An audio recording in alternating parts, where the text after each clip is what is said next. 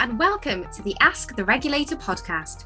I'm Jemma, and today's episode is our second special episode to support Trading Standards Wales Week.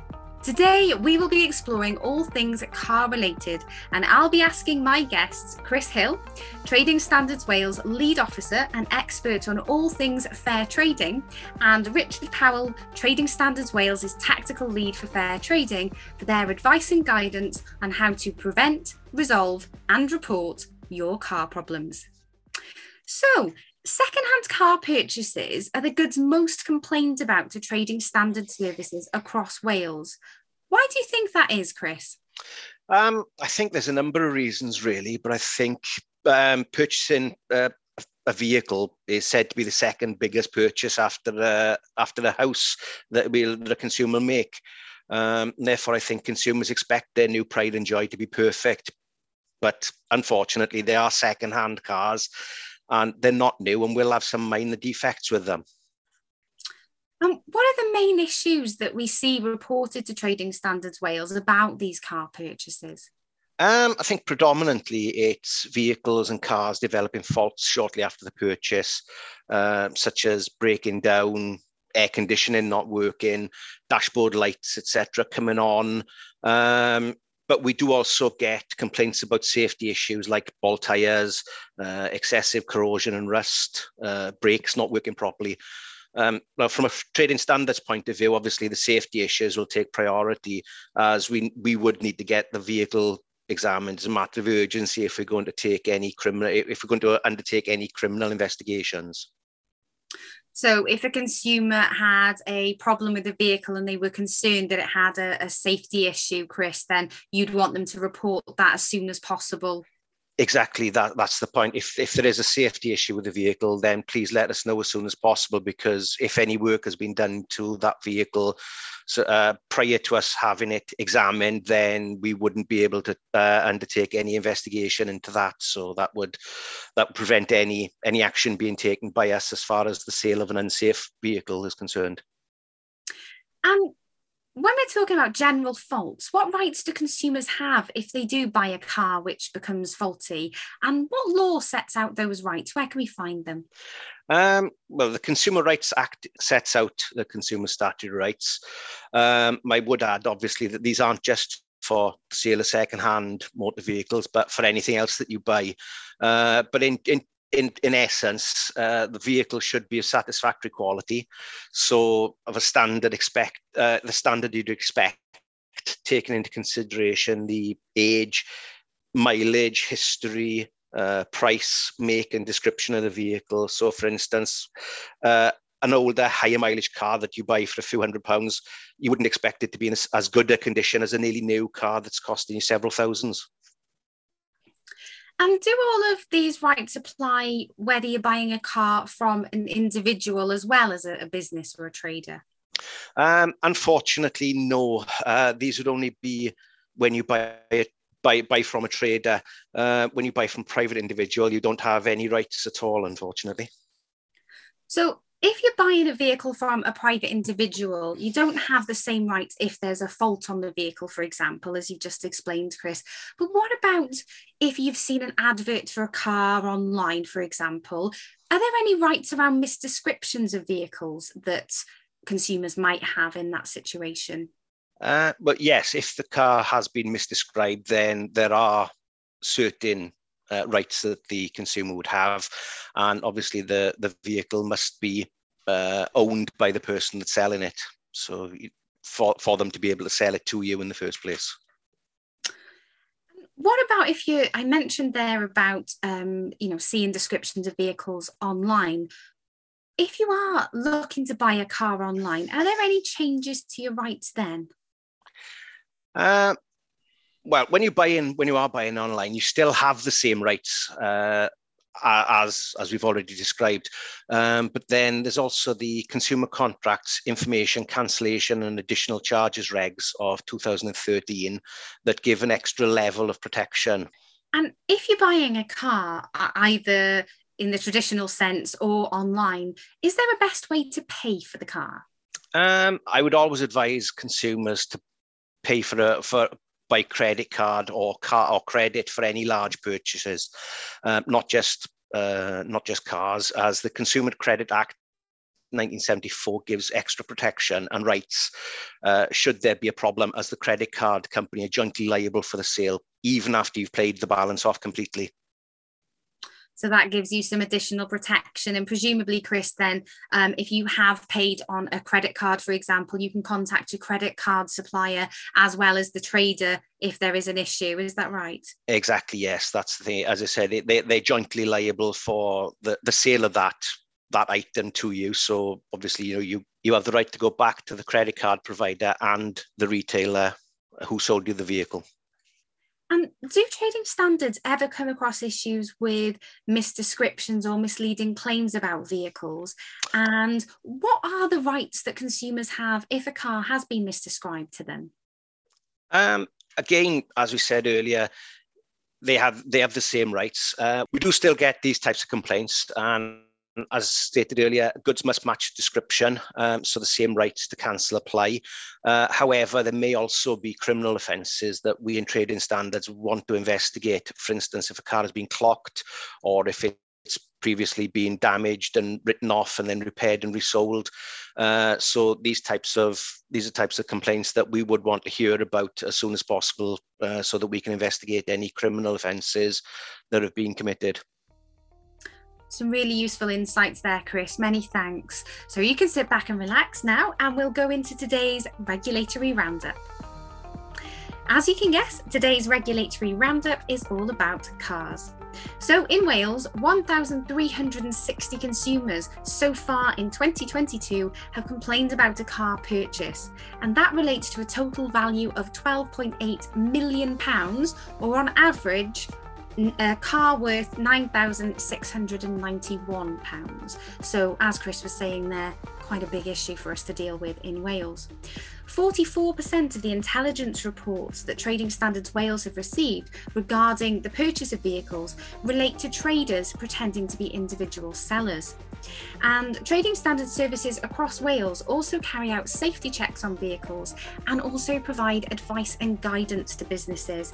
And Chris mentioned um, earlier on there some guidance for consumers if you do think your car is unsafe to make sure you report it as soon as possible. So we'll put some more guidance on the Trading Standards Wales website for links to telephone numbers for the Citizens Advice Consumer Service where you can get more help and also links to where you can get more business advice and support. So I'd now like to bring Richard in, if I may. And I've got a few more questions for you, Richard. What are the difference between the rights that we talked about earlier, um, known as a person's statutory rights, and a warranty that's given on a vehicle? Okay, well, um, a warranty is basically something that's over and above your statutory rights. Uh, as Chris said, the statutory rights are, are, there written down in law in the, the Consumer Rights Act, and traders can't, can't, can't or shouldn't um, attempt to or restrict those rights.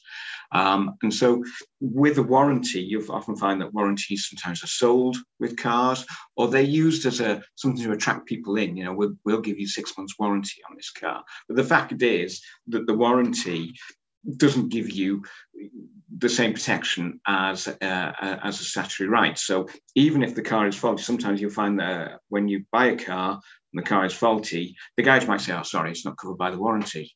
Well, it might not be covered by the warranty, but it's still covered by the Consumer Rights Act. And if the, if the, uh, the car is faulty in any way, then those rights that you've got under the Consumer Rights Act are there, and a warranty cannot restrict those, and the trader can't restrict them. So, for instance, if the car is faulty within the first month, then you're entitled to rescind the contract. The warranty can't affect that. And do you have any top tips for our listeners if they're thinking about buying a car? Um, I mean, do, do your research, firstly. Um, that's the main thing. Don't get tempted into making an on the spot purchase. Look at what kind of car you want, what kind of car you need, what size of car you need. Um, and think about um, where you want to do the purchase. As Chris mentioned before, if um, if you're buying from a, a, trader from a garage, then you have certain rights. Um, if the car goes faulty, if you decide to go out and buy from uh, a private person, um, then you don't have all of those rights. I think the other thing as well, certainly if you're buying from a private person, if you're doing a private sale, then unless you're someone who really does know about cars, and I mean knows about cars, but doesn't think they know about cars, then get the vehicle inspected by a vehicle examiner. Um, I mean, they won't be able to spot all potential faults. Some faults are, are, are there within the engine and wouldn't be spotted. But what they can do is look at the overall condition of the car and look for signs of rust, whether any of the tyres might be close to being illegal, that kind of thing.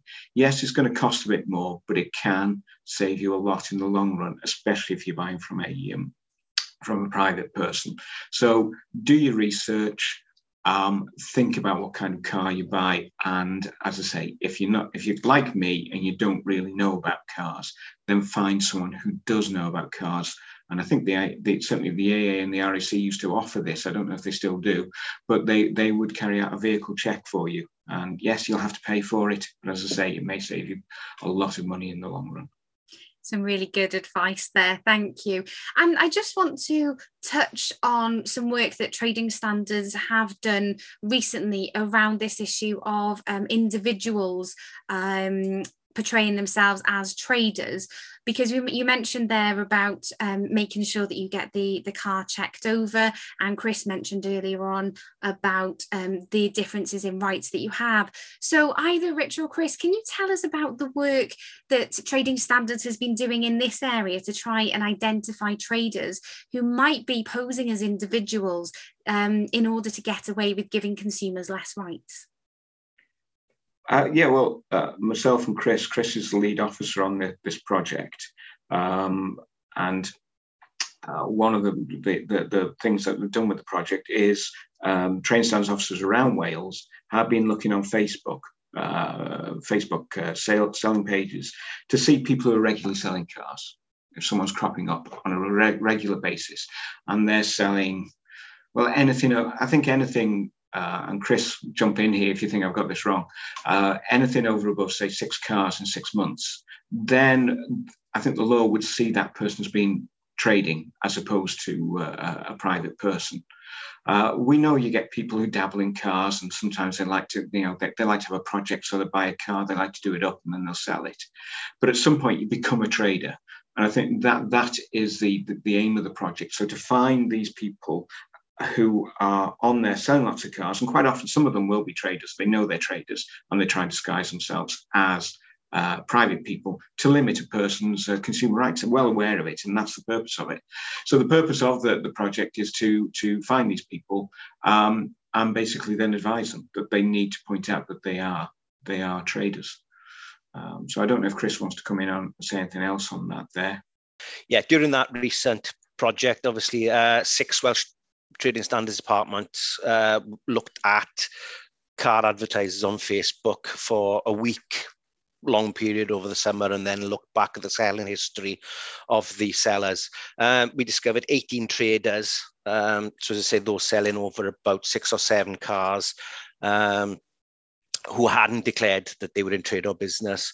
Uh, between these, they'd sold in excess of 430 vehicles uh, in the last 12 months. So, as you say, at a couple of thousand pounds each, that's an awful lot of money and an awful lot of people who are having their rights, their statutory rights, restricted. Yeah, and some quite high figures there, Chris, considering that was just looking at over the course of a week, you said, wasn't it? Um, well, that's that's that's trade that's traders that were uh, that were selling during the during that week period over the summer. Um, so obviously, yeah, that's that that is quite a high number. Then, so from those 18 traders, there's 430 people who potentially don't know that they would have had their statutory rights if anything had gone wrong. Yeah, so really important the work then that trading standards are doing to try and combat these types of practices that you're seeing. And as well as the purchase of cars, even when you've bought a car, we often need to take them for maintenance work, don't we, such as repairs or servicing. So, what rights do consumers have if a service hasn't been carried out correctly? Well, if the when when you take a car for service, in fact, when you have any kind of service, uh, the, again, the Consumer Rights Act states certain things that you can expect as a consumer, and that is that the service is to perform with reasonable skill and care, uh, that is to be performed uh, for a reasonable price, um, and that it's also to be performed within a reasonable time. So if uh, when you take uh, your car for a service and you come back and you find that there are problems with the car, um, then there's a couple of options as, as a consumer. You can take it back to them and say, look, this isn't right, and can you uh, can you do it again and put it right, which is probably what the trader would prefer to do. Um, or you can ask for a price reduction, but in all reality, you probably paid uh, the, the, the garage for the service before you got the chance to take the car back home and find out that there is a problem with it. So generally you, are going to go back and say, look, there's something wrong with this. And to be perfectly honest, the vast majority of guys say, well, bring it back in next Thursday, we'll have a look at it, and um, they'll do the work and not charge you. They shouldn't shouldn't charge you if you if the work that has gone wrong was part of the service in the first place. Some might try to, um, but um, you, that's where you need to put your foot down. You're supposed to have sorted this out. You should be doing this work for free. Thanks, Richard. Some really helpful advice there if people do find themselves in that situation if a consumer does think that their consumer rights have been breached and perhaps the trader isn't agreeing to put things right for them, where can they go for some more advice and support on these matters? What you find uh, nationally now, and has been actually it has been for the last 20 years, is that uh, there is what's called Citizens Advice Consumer Service has been set up. Um, and that's separate to the citizen advice bureaus that you'll find in, the, in your high streets. Um, the, the Citizen Advice Consumer Service is manned by professional paid uh, consumer advisors. Um, you can contact them, you can phone them. I will give you the number. Uh, it is 0808 223 1133 if you want to speak in English. And for those people who, who uh, wish to converse in uh, the Welsh language, it's 0808 223 1144 and then they they will they will give you that, that the advice that you require um, over the phone. Um, they also they have an online presence so they can uh, give you links to um, standard letters that you can use. Um, and, and they're, they're very good they're very helpful. And what they will then do um, is they will inform the authorities where the uh, the consumer and the the, the trader uh, um, reside so, for example, if a trader in Flintshire has bought a car from a, uh, sorry, if a, a, consumer in Flintshire has bought a car from a trader in Powys, then uh, CACS, as we call them, Consumer Advice, sorry, Citizen Advice Consumer Service, they would inform both Flintshire County Council trading standards and Powys trading standards. So we'd both be aware of the complaint.